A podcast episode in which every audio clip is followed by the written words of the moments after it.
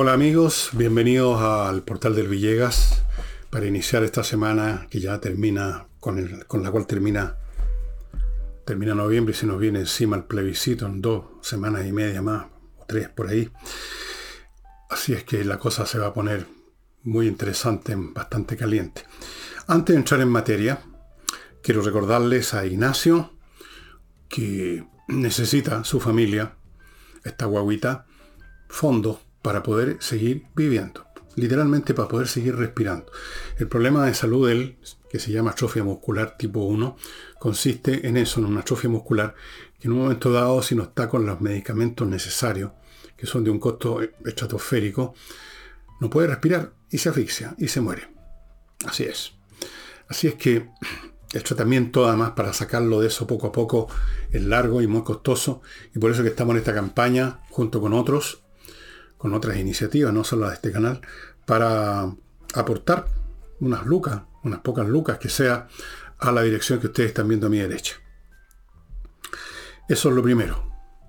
Lo segundo es, quiero contarles, estuve en contacto anteayer con la escultora Laila Javilio y resulta que está yendo mucha gente, hay muchos interesados en su obra, eh, se están yendo las obras, están partiendo, así es que si usted quiere, por una parte, matar varios pájaros un tiro, tener para esta Navidad que ya se nos viene encima, un regalo distinto para los demás o para usted mismo, que no sea la habitual cambiar el celular por otro, que es la misma cuestión al final, cambiar el computador por otro, que es la misma, al final de cuentas, todos funcionan igual. No, no hay mucha diferencia. O cambiar el auto, todas esas cosas que son darse vuelta en lo mismo, que al punto que uno ya no sabe qué regalarle a quién, porque ya le he regalado 20 veces antes. ¿Qué tal una hora de arte? Y a la pasada van a estar ayudando a una, a una agrupación que una fundación pero no es una fundación como la que usted conoce, que ayuda a mujeres que están con problemas, mujeres de pocos recursos que están con problemas serios. Por ejemplo, alguna chica que esté embarazada es un problema, ¿no? Para una niñita, una familia de muy pocos recursos, es complicado. Entonces, parte de la venta de las esculturas de Laila se van para ese grupo, para esa fundación. Así que usted puede estar feliz con una obra linda que le va a adornar su casa, hacer un o hacer un regalo novedoso, original, de calidad, pituco, digamos, una obra de arte y ayudar a estas niñas o mujeres. Así que ya sabe, ¿dónde están estas obras? En Holanda 100. Horarios normales. Entiendo que al tipo 6 ya la cosa empieza a cerrar, así que vaya a darse una vuelta y sea este uno más de los que están adquiriendo estas obras de arte. Como usted comprenderá, una obra de arte no se puede replicar, así que la que se lleva, la que se va, nunca más se va a tener acceso a ella. Y continúo con el flamenco. Todas las funciones están siendo ahora a tablero vuelto, así que si usted está interesado en repetirse el plato, ¿por qué no? El próximo jueves y los demás días que ya iremos anunciando, hágalo haga lo que tiene que hacer siempre, reservar mesa para estar súper cómodo encima de los músicos.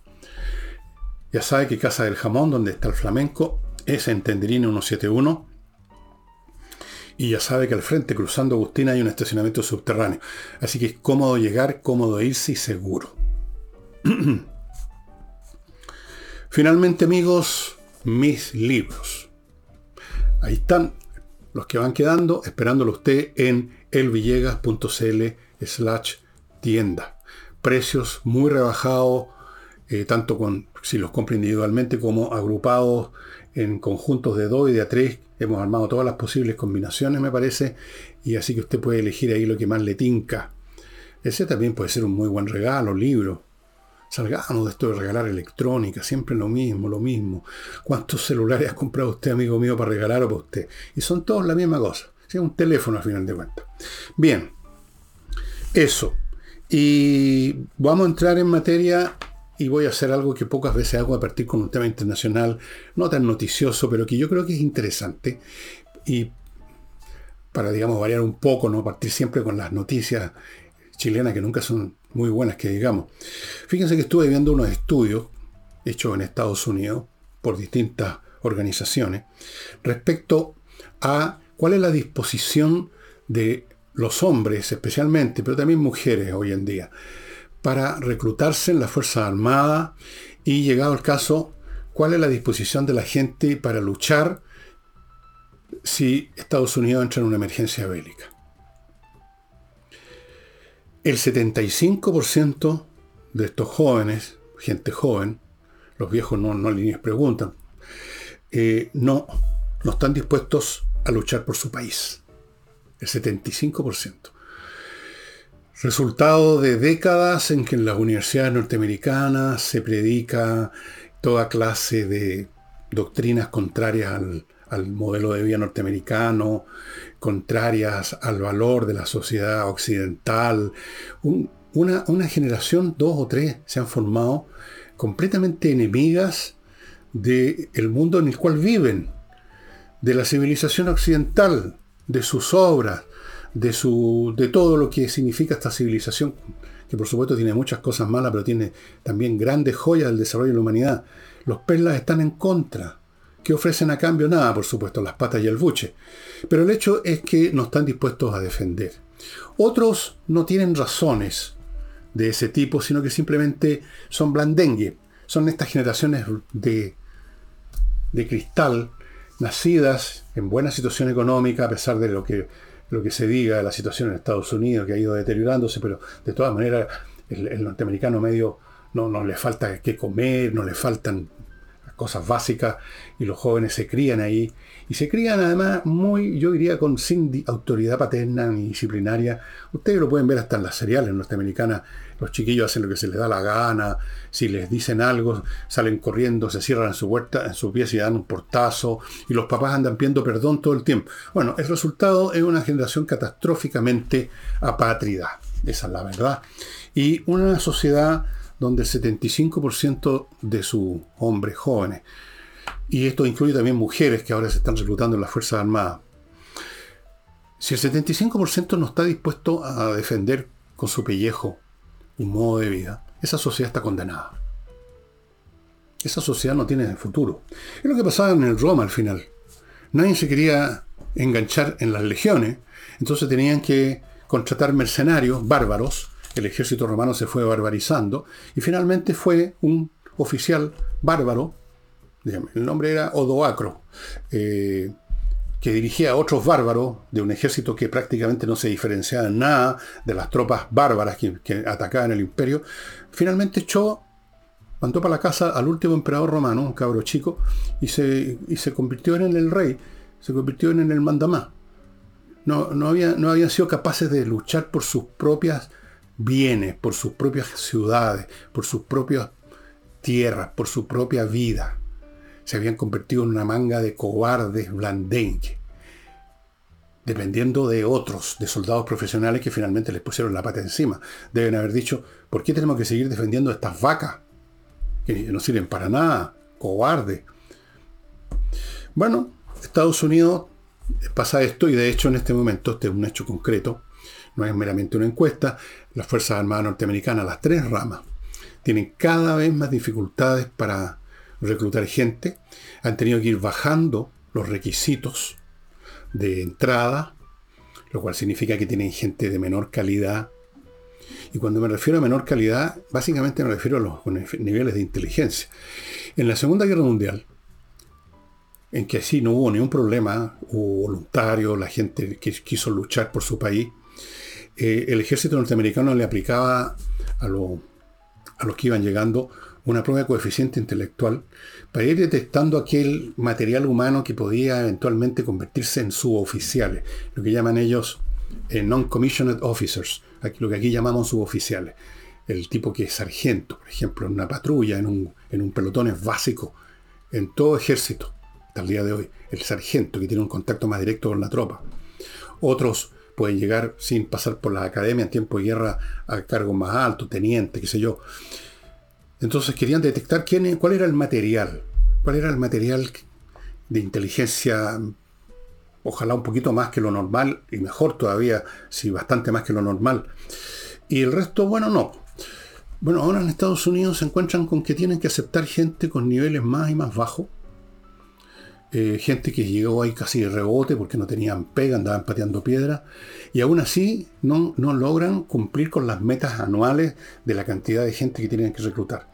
Eso es un signo de una sociedad que está, que está en una pendiente de declinación, que no va a tener que depender más. Bueno, ya ahora el ejército norteamericano es un ejército profesional.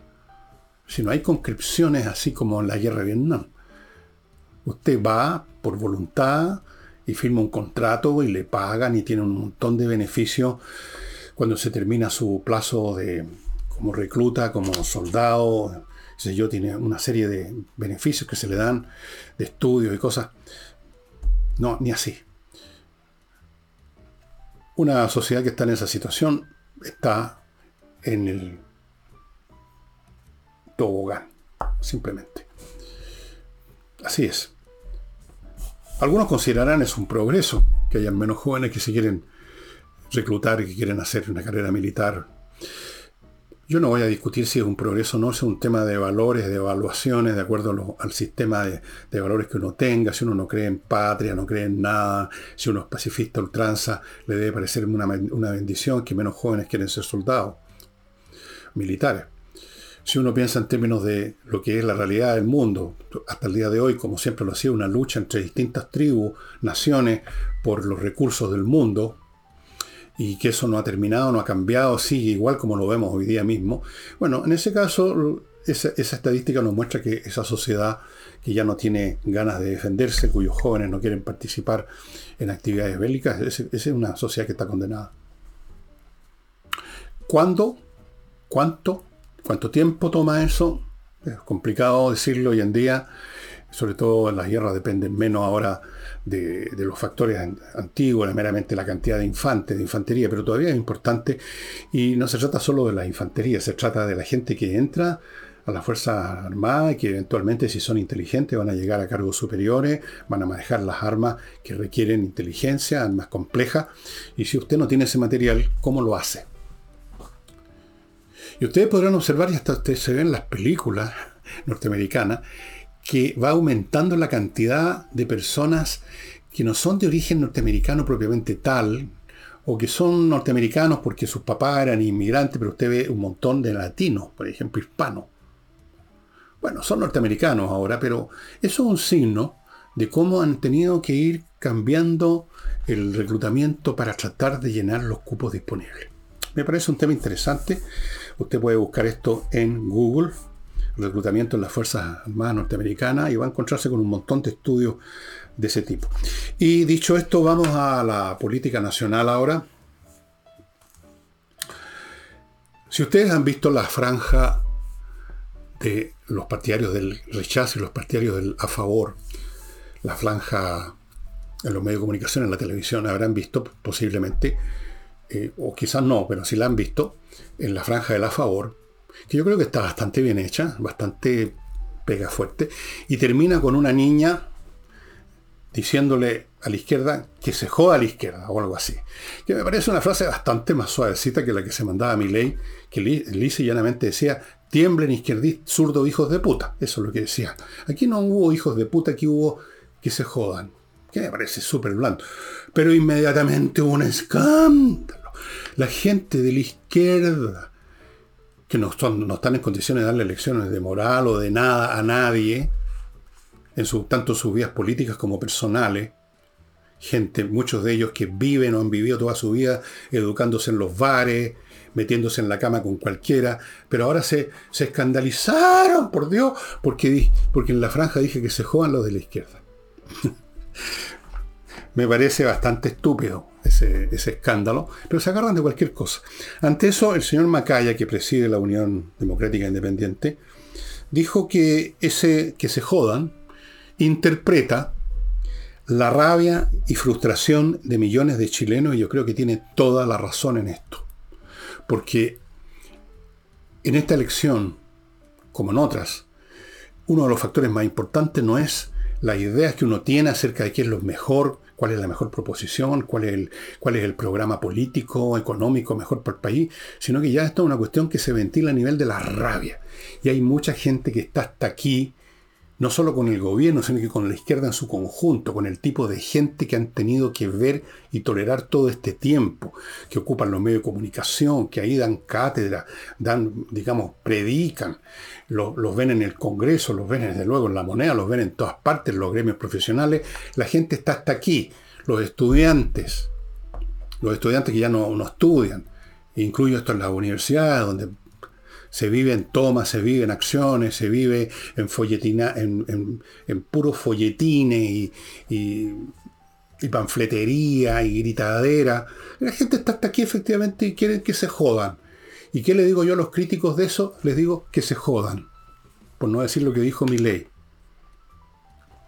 Ahora, dijo algo más, y esto es lo importante, más importante.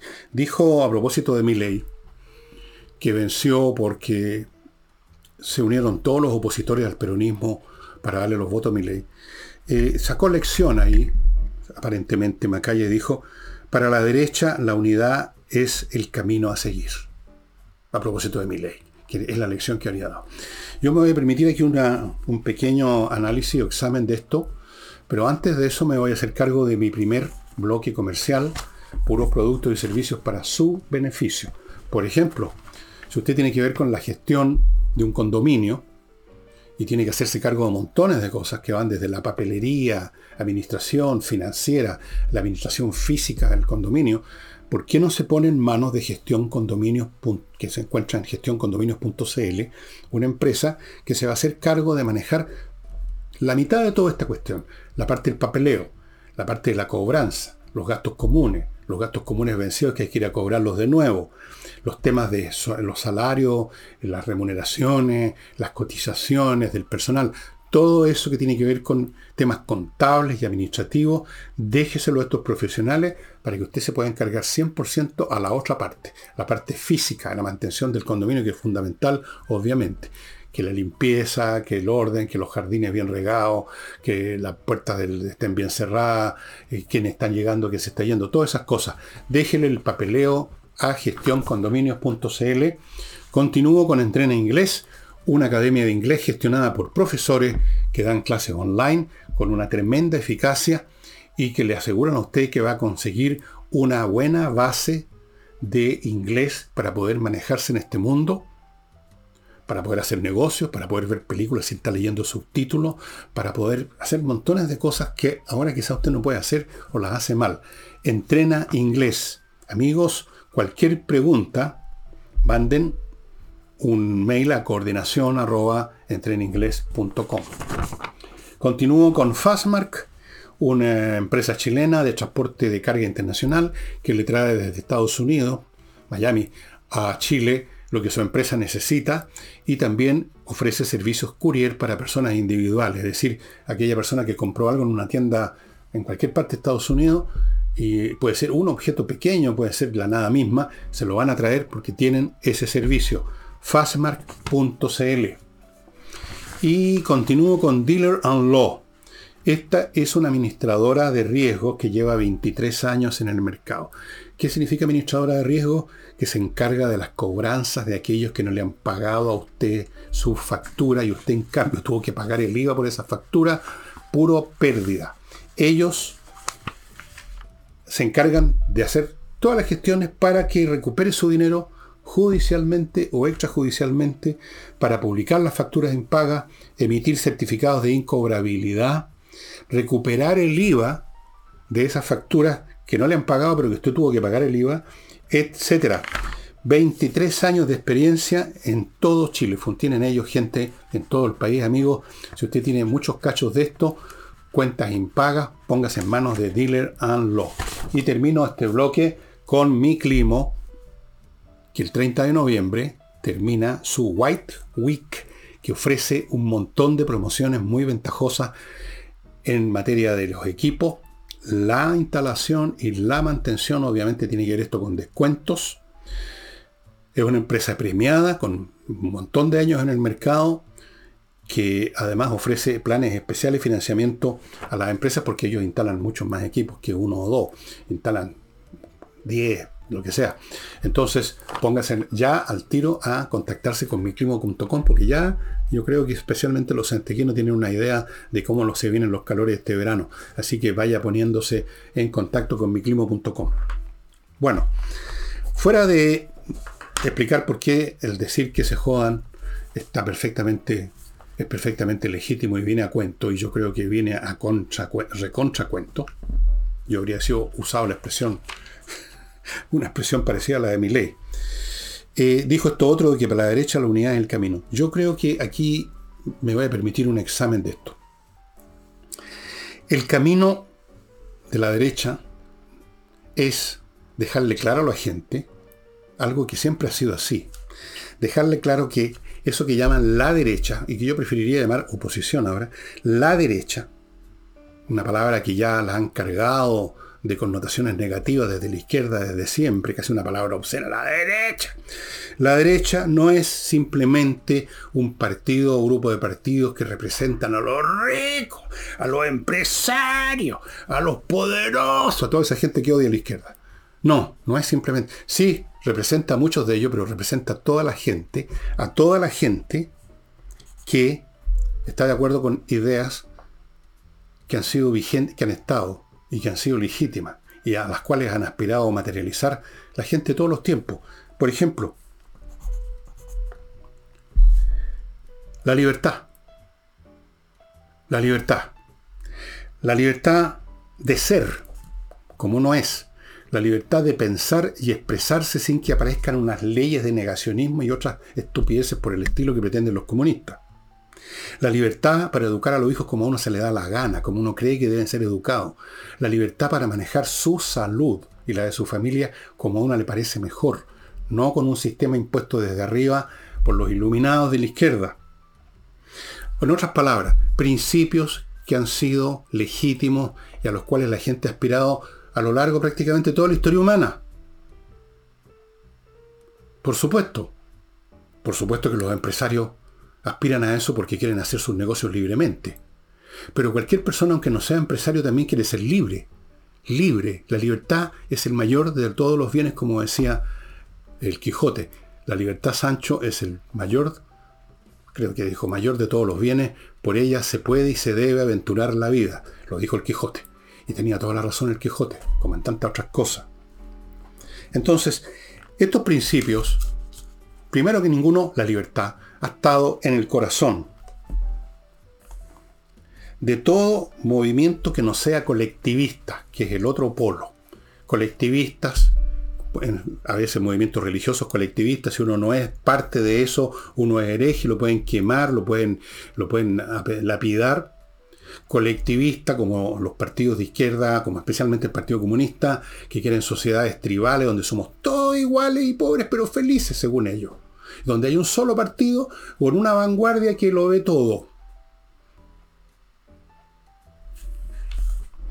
Todo movimiento no colectivista ha tenido siempre en su corazón, en el meollo de su corazón, eso que llaman la derecha. Ha estado en el corazón estuvo en el corazón de todos los movimientos de independencia de América Latina. Queríamos ser libres, independientes de la corona española. Estuvo en el corazón de la Revolución Francesa hasta el momento que se apoderaron de ella, la raptaron los extremistas que terminaron cortando cabezas así noche y día y que los terminaron sacando en termidor. Yo algún día voy a escribir un libro porque vamos a tener nuestro termidor en Chile. Tarde o temprano, más bien temprano que tarde. Ha estado en el corazón estaba en el corazón de Espartaco, cuando se rebeló con sus esclavos contra, contra Roma. Esos son los principios que hay que aclarar. Ese es el camino. En la derecha tiene que hacer claro que cuando se habla de derecha, se está hablando simplemente en el fondo, dejando de lado todos los estigmas que le han puesto encima a las izquierdas, se está hablando simplemente de principios, por así decirlo, universales de sentido común, que uno quiere ser libre, no esclavo que uno quiere poder hacer lo que se le da la gana, siempre y cuando por supuesto no aplaste a los demás, pero dentro de un marco muy grande, pensar como quiere, escribir lo que quiere, evaluar como quiera el golpe militar o cualquier otro hecho histórico sin estar pendiente de que si se molestaron o no se molestaron los señores del Partido Comunista o de algún otro movimiento, del gobierno. Ese es el camino.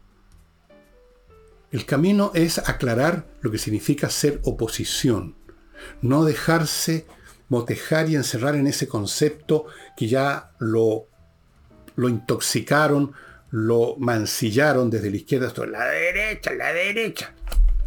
Al punto que se tienen que estar defendiendo, lo aceptaron esa acusación, entonces ya no son de derecha, sino que hablan de que son de centro derecha. Empezaron con eso, ¿se acuerdan? Ya no era, nadie era de derecha en este país. Todos eran de centro derecha para arrancarse un poquito porque ellos como que tácitamente aceptaban que eso de ser de derecha era el colmo de la maldad, de la bajeza. El camino es aclarar las cosas. Como creo que hizo y está haciendo, va a tratar de hacer mi ley en Argentina. Claro, mi ley es un tipo, no hay como otro, no hay mi ley en Chile, lamentablemente. Acá lo que tenemos son personajes de blandengue, pues hasta en la manera de hablar y como cuando hasta cuando critican al gobierno, buscan así las palabras más suavecitas porque son una manga de cobarde. Casi todos ellos. Casi todos ellos. Y si no cobarde, blando, mediocre. No saben lo que están, por qué están luchando. Y de hecho no luchan por eso mismo, porque no, no tienen ninguna razón. Eso es el punto. No hay que ocultarse, estimados amigos, bajo las pútridas faldas del progresismo, haciéndose pasar como algunos movimientos de derecha, de oposición, en que no, así no somos tan de derecha, somos, somos como un poquito de izquierda, pero un poquito de derecha, somos del centro, somos aquí, somos tan modernos, somos la derecha renovada. Gracias, señores de izquierda, que nos dieron ese epíteto de derecha renovada, se lo agradecemos tanto. Esa gente, que se jodan. Con esa gente no se llega a ninguna parte. Con esa gente se los van a fornicar todas las veces que quieran. Así es. Y... ¿Qué más les puedo decir, amigo? ¿Habrá alguien que haga esto de los políticos? Que diga una vez por todas, déjense de hueva. A ver, señora, señora, ciudadano común y corriente. ¿Usted le gusta que tener arriba un patrón, un tipo que lo está todo el tiempo vigilando? Y que hay que estar siempre hablando con mucho cuidado de usar las palabras, como dicen los comunistas, la vía correcta, la gramática, la semántica, el vocabulario correcto, no salirse de la, de la doctrina oficial de la iglesia, digamos. ¿Le gusta eso? Bueno, vote por ello. Siga votando por ello.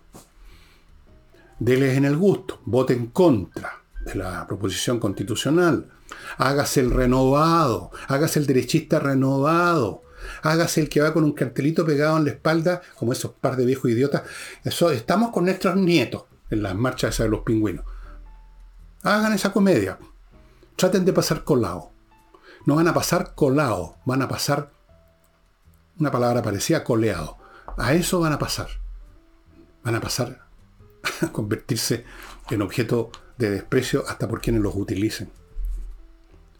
Así que no, esto de que el camino es la unidad de la derecha, no, el camino es aclarar qué es lo que se está defendiendo, qué es lo, por aquello por lo cual se está luchando contra las ideas de izquierda. Ellos las tienen muy claras, ellos son colectivistas, ellos creen en el comunismo, ellos creen en el Estado, ellos creen en, el negacionismo, ellos creen que existe la doctrina acerca de los acontecimientos del año 73, ellos creen que lo saben todo, ellos creen como el modelo económico el modelo económico para reemplazar el actual.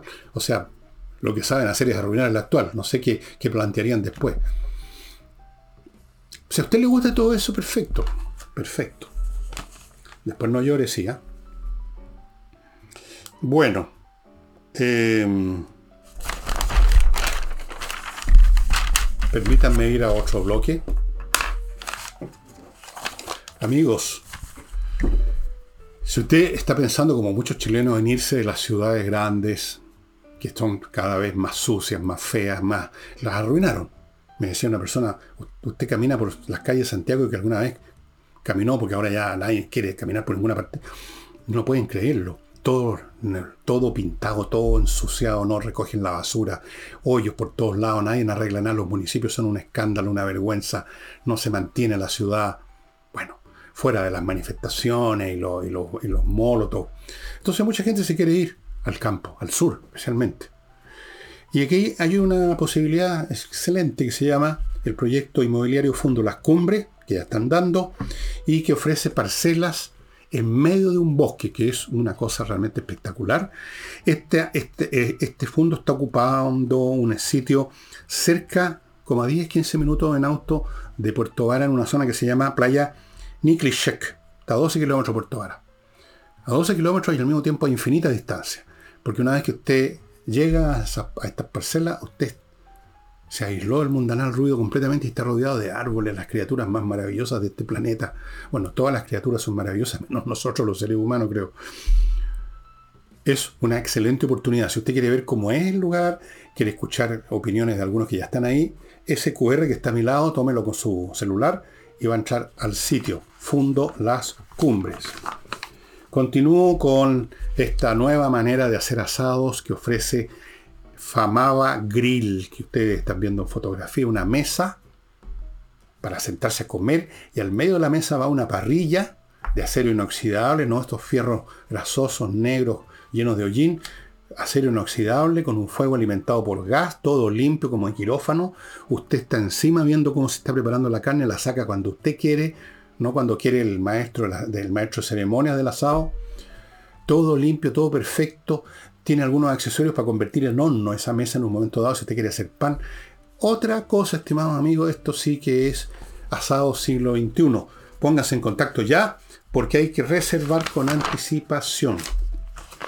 Continúo con kmmillas.cl, el lugar donde le van a comprar sus millas acumuladas por sus vuelos si usted no las va a usar, más le vale, amigos, porque las millas desaparecen en cualquier momento, las empresas aéreas las borran. Vaya a kmmillas.cl y se las van a comprar a muy buen precio. Acuérdese lo que le estoy diciendo, yo lo comprobé, no hablo de más. Bueno, ustedes quizás recuerdan, si ven los programas con cierta frecuencia, incluso si los ven todos los días, que yo mencioné una cifra que quizás la iban a arreglar de la ENUSC, este organismo, este, o este, más bien es el nombre de un, de un método de medición de la cantidad de delitos que se están cometiendo de la victimización. Y hubo un cierto escándalo porque cambiaron la manera de hacerlo. Y yo dije, capaz que arreglen los datos. Bueno, parece que no los arreglaron o, no, era, o no eran posible arreglarlo, porque la cifra que dieron de victimización es impresionante. Voy a dar una sola. Un quinto o sea, el 20%, un poco más de hecho, de todas las familias chilenas tienen un miembro al menos que ha sido víctima de un, de un delito importante. No cualquier cosa, no, un delito importante. La familia. En muchos de estos delitos están involucrados todos los de la familia, como cuando entran unos tipos a su casa y están ahí, están todos, están todos, todos los miembros de esa familia, 5, 6, 7 personas, están siendo víctimas. Aún si no es así, cuando victimizan a una persona, en el fondo victimizan a su familia. ¿Qué siente usted, señora, señor, si se entera que a su hija o a su hijo o a su marido o a su señora o a un nieto lo asaltaron? Eso afecta a toda la familia, pues, obviamente. Emocionalmente es un golpe tremendo. En otras palabras, la quinta parte de la población chilena, no solamente la quinta parte de la familia, ha sido víctima hasta el momento y creo que estoy, estoy dejando de lado cifras aún más tremendas. O sea, es una situación, yo no sé si hay una cifra más allá de la cual simplemente se viene de estantería abajo. No sé. Probablemente hay estudios criminológicos, sociológicos sobre eso, yo no los conozco. Pero me parece, en todo caso, que esta es una cifra de una importancia enorme. ¿Y qué hace, qué hace el gobierno? El señor Boric, para dar una señal, porque eso es lo único que saben hacer, mandar señales, gestos, morisqueta, no va a viajar a otro viaje, otro viaje que tenía contemplado para ponerse a trabajar en esto. Va a salir en las noches con carabineros a ver, si agarra a alguien. Boric. En cuanto a todo ya sabemos ya que, calibre tiene esta señora, esta mujer. Eh, para ella en un programa de televisión en gran parte es un tema de sensaciones. Bueno, yo le creo que ella seguramente debe tener una sensación de bastante seguridad porque no va ni al water sin estar acompañada por tres o cuatro policías pesadamente armados. Ella vive rodeada de seguridad. Así que la sensación que tiene la señora Toa es de seguridad. Ella no tiene ningún problema. Ella no sale sola a la calle. Yo creo que no se atreve a salir sola a la calle a esta altura. Si no la asaltan, alguien le va a gritar alguna cosa, cosa que a mí no me gusta. No me parece que esa sea la forma de hacer política. Al señor Carter, alcalde de una de las comunes de Santiago, un imbécil, porque no cabe otra palabra, uno de estos energúmenos que tanto abundan hoy en día, lo, agredió, le tiró moneda, le tiró escupo, incluso le trató de pegar y le pegó un policía, un carabinero. Pero bueno, está procesado por, por, todo lo, por todo lo que hizo. Bueno, abundan esos fulanos. Yo mismo no se atreven a así enfrentarme físicamente, por lo menos solamente una vez uno, no le fue bien. Pero te gritan desde el auto, de cualquier cosa. ¿Sale sola a hacer a toda la calle? No, no creo. Sale acompañada, sale ya en un vehículo, nadie sabe quién va, rodeado de otros vehículos con policías, con la pistola en la mano. Vive en medio de la seguridad. Entonces debe tener una sensación de seguridad y no debe entender que haya gente que tiene una sensación de inseguridad, que gente más nerviosa debe pensar. Es muy impresionante, es muy impresionante ver la distancia que hay entre la gravedad que ha llegado al tema de los delitos, de la inseguridad, y lo que hace el gobierno, fortaleciendo, verbo que tanto les gusta, fortalecer, fortaleciendo el plan Calles sin violencia, que ya es un chiste el solo nombre de ese proyecto. Calles sin violencia. Mientras tanto siguen entrando porque no se ha hecho nada ni se va a hacer nada para poner fin a esto. Siguen entrando todos los días cientos de inmigrantes, entre los cuales vienen un buen número de delincuentes. Todos los días. No se hace nada. Si logran sacar alguno con este tema de los expulsados, va a ser una gota en un océano. Sacan 60, sacan 100, pongamos que sacan 1000 a lo largo de los dos años que faltan. ¿Y cuántos delincuentes hay? ¿Mil? No. No. Solamente extranjeros deben haber. Es cuestión de hacer un poco matemática. Multiplique un millón de extranjeros, creo que son más, pero pongamos para simplificar un millón de inmigrantes, muchos de ellos ilegales, multiplíquelo por 0,1, le va a dar, ya sabe, 100.000. Multiplíquelo por menos, por 0,05, le va a dar 50.000. O sea, el problema es muy masivo. Súmele a eso los delincuentes chilenos, por supuesto, que están aquí y se han ido multiplicando, porque han ido aportando a la masa laboral de los delincuentes chilenos generación tras generación de gente criada o mal criada en las poblaciones, que no tuvieron ninguna disciplina en los colegios porque los, le pegaban a los profesores, faltaban a clase, eh, se, ha acabado todo, se acabado todo respeto y toda autoridad y toda disciplina en los colegios y en cualquier, o en las mismas familias, los cabros hacen lo que quieren. Entonces, hay, a cada momento vemos casos de delincuentes de 10, 11, 12 años. ¿De dónde cree usted que salen eso? Ante esa situación, ¿Qué es lo que nos ofrece el gobierno? Nos ofrece el discurso de que esto es un tema de sensaciones. Nos ofrece el presidente Boris que prescinde de otro viaje, por Dios, qué tremendo sacrificio. Nos ofrece el plan Calle sin violencia. Nos ofrece eso. Y alguna creación de alguna unidad que en el mejor de los casos y con mucho sacrificio de los policías que la conformen, van a restar de a uno, de a dos. O sea, actos puntuales propios de una sociedad donde los crímenes también son puntuales Vuelvo a insistir, no se espere nada de este gobierno en nada, desde luego nada, en seguridad menos que nada, porque ahí tendrían que tomar medidas que van, son frontales en contra de su ADN político, emocional, sentimental, no digo intelectual porque no tienen intelecto, son contrarios. Imaginen ir a hacer una redada a una población, eso, eso es pinochetismo, eso es fascismo. Llevar a la gente a algún lugar y como una especie de campo de concentración, un lugar, eh, qué sé yo, no sé, cualquiera, que es mejor que una cárcel, tampoco. Eso les va a recordar eh, a la isla Dobson y otros lugares de los militares. Entonces no van a hacer nada, no van a hacer nada a la altura del problema.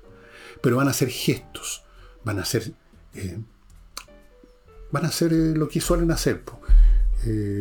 circo mediático, cantinfleo, Ay, pues ¿por qué no? Porque tenemos no, pues, tenemos que reforzar la seguridad.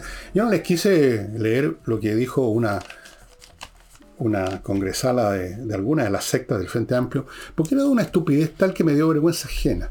Pero también, ¿por qué no? Porque sí, porque no. Porque no quieren ver. Y mucho, no quieren ver, mucho menos querrían tomar medidas. ¿Tomar medidas de qué si no lo quieren ver? Son sensaciones nomás. Estamos todos con puras sensaciones. Mientras tanto, porque este país está a la par que está siendo destruido por esta casta que llegó al poder, por esta patota que llegó al poder, por estos ocupa. Fuera de eso, el país, por su propia cuenta, digamos, está entrando en una especie de delirio súper realista, ¿no? En medio de esta agresión, en que todos los días, todos los días, hoy día hubo otro caso, o ayer, la noticia la vi hoy día de haber sido ayer, otro tipo acribillado. O sea, las bandas están ajustando cuentas, están repartiéndose los territorios, el negocio, están en la etapa de los balazos. Y de repente cae gente inocente que recibe una bala loca. Entonces, eh, hay un caballero que se llama, de apellido Alegría, que tiene una campaña que se llama Seamos Amables y anda con un cartel que dice Seamos Amables, un cartel al cuello y anda por las calles predicando Seamos Amables, mirémonos unos a otros con una sonrisa. Por Dios. Voy a ser amable con el señor Alegría. Me parece que su campaña es muy conmovedora, pero completamente inútil. Usted no logra un clima mejor en una sociedad porque convenza quizás a una señora de no mucho, de no mucho, de no mucho intelecto que ande sonriendo por cinco minutos, porque lo convenció usted. Si la gente está agresiva, es por causas poderosas que vienen algunas de muchos años. Mala educación, desde luego, generaciones completas que no fueron educadas en nada, no solamente en términos de las materias académicas, sino que en materias de comportamiento, de modales, de respeto, de disciplina, cosas que son las que están detrás de la amabilidad. La amabilidad no es una cosa de un amor que brota repentinamente del corazón por alguien a quien no conocemos. Es un tema de modales. Los modales. La amabilidad resulta de modales, no del corazón. Lo que sale del corazón es afecto. Lo que sale de, los comportamientos se llaman modales. Y esos modales no existen. Hay generaciones completas que no los tuvieron. Luego está el clima político. Tenemos a los, energúmenos que escupen o le tiran moneda a un representante, a un alcalde. Tenemos a otros que salen a quemar todo lo que se les pone por delante. Tenemos una agresividad que usted puede constatarla en las redes sociales, en las llamadas redes sociales, que son redes psicopáticas en realidad. Entonces, ¿qué puede decir que aparte un caballero con una sonrisa, una sonrisa beatífica con un cartel que dice, seamos amables? Bueno, no le hace mal a nadie eso. Yo felicito a esta persona por su. por su. por su optimismo, llamémoslo así. Pero no pasa por ahí la cuestión, señor. No pasa por predicar seamos amables. Hasta el obispo Talca cuando predica yo creo que tiene más resultados que salir con un cartelito colgando el cogote. En fin. Vamos a pasar a otras dos cosas que me van quedando. Y Salina y Ojeda, amigos, si usted tiene un problema legal que no es ni laboral ni es penal, entonces es civil, póngase en manos de Salinas y Ojeda, que ubica en salinasyojeda.cl, abogados de este buffet especialistas en temas civiles, que son la inmensa mayoría. Usted puede que esté metido en algún lío de esa clase, póngase en manos de Salinas y Ojeda, porque perder un juicio significa mucha plata, se pierde mucho, se pierde tiempo además.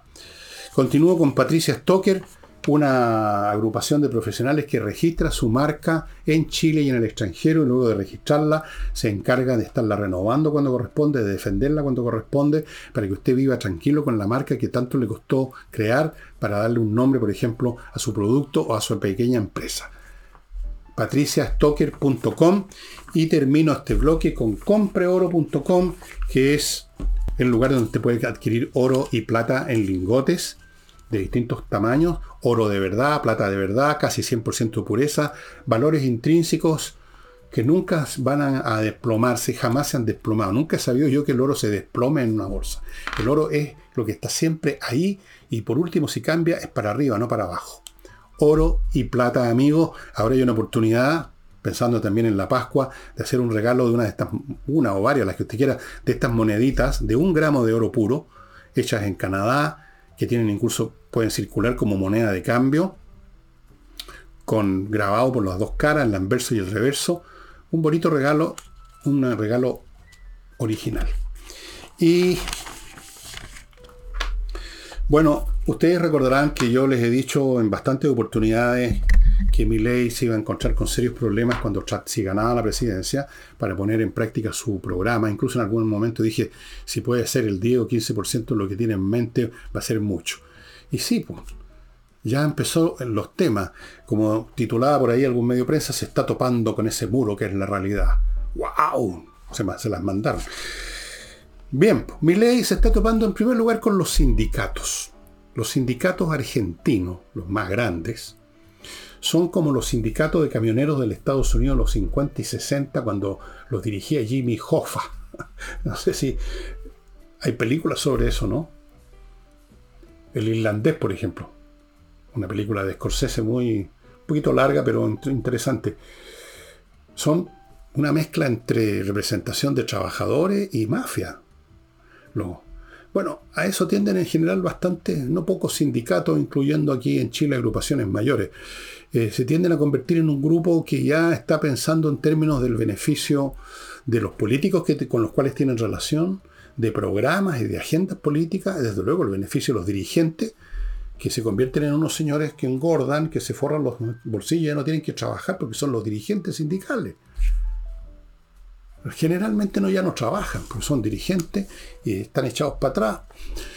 Y en Argentina el asunto tiene un cariz de mafia, pero realmente pero hediondo se está topando con, se va a topar con eso, ya se topó con eso, solo por los anuncios, si ni siquiera asumió como presidente. Luego va a tener el tema de los empleados fiscales, incluso aquellos que nos tienen en, en algunos de estos sindicatos tipo Jimmy Hoffa. ¿Usted cree que van a aceptar tranquilamente que mi ley llega y diga se acabó esta cuestión como, que, como, como quiere hacer con el Banco Central argentino, por ejemplo? Incluso muchos de los que votaron por él van a oponerse porque una cosa es votar por una idea de renovación, hagamos Argentina grande de nuevo, y otra cosa es que el día de mañana le digan sí, pero se acabó tu pega. Mi ley no va a poder cumplir con su programa porque llegó tarde. O sea, bueno, no es culpa de mi ley. Él es resultado de su tiempo, del momento en que nació y del momento y de la etapa en que se encuentra el desarrollo político y social argentino. Quizás mi ley, un hombre como mi ley, habría sido habría podido hacer algo hace 20 años atrás o 30. Ahora yo lo veo muy, pero muy difícil. Yo creo que yo creo que va a ser este un gobierno, va a ser el suyo, va a ser un gobierno que o va a tener que transar al tiro y ya no va a poder hacer nada todo lo que dijo, casi nada, o limitarse a los puros gestos al estilo Boric, a los señales, a los gestos, a las cantinflas, o lo van a, lo van a colgar de un, de un poste. No, no, no. No va a poder. O sea, un hombre, y un hombre solo, porque va a quedar solo al final. Los que lo votaron por él no lo van a estar apoyando todo el tiempo. Porque tienen, como digo, aparte de ser votantes, son ciudadanos argentinos que tienen pega, que tienen alguna posición en esta estructura económica que quiere cambiar completamente mi ley, con los costos que eso implica. Nadie está dispuesto a asumir costos, salvo que sean costos del, del, prójimo, no los de uno. Así que yo creo que mi ley no va a llegar muy lejos. No va a poder llegar muy lejos. Y no lo digo esto con placer, y mucho menos. La pregunta es si en Chile sí estamos a tiempo. Bueno, en Chile el tema es distinto al de Argentina. Em, yo creo que estamos a tiempo, pero no mucho más tiempo.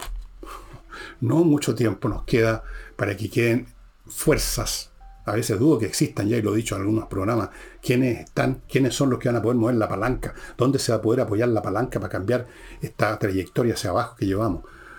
Pero tal vez hay todavía un espacio-tiempo, todavía nos queda un lapso. Pero yo creo que en Argentina ese lapso hace rato que pasó, hace rato. Ya es demasiado grande el despelote, es demasiado grande la máquina que se montó. Eh,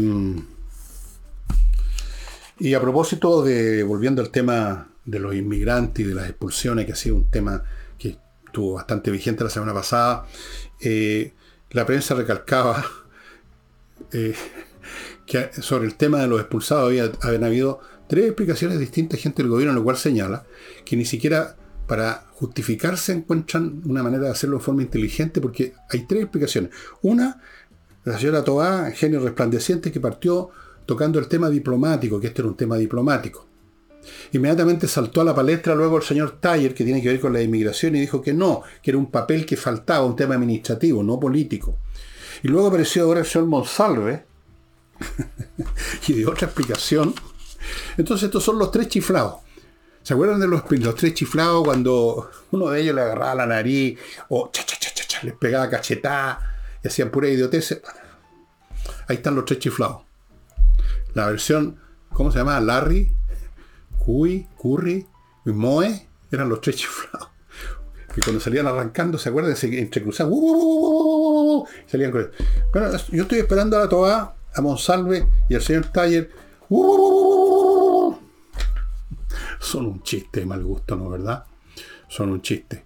Lástima que sea un chiste, un chiste fome, que nos jode a todos, ¿no? Eh, nos jode a todos y por eso que está bien que en la franja diga que se jodan las izquierdas. Que se jodan. Lo voy a decir de nuevo. Que se jodan. Y más que se jodan. Que se recontra jodan.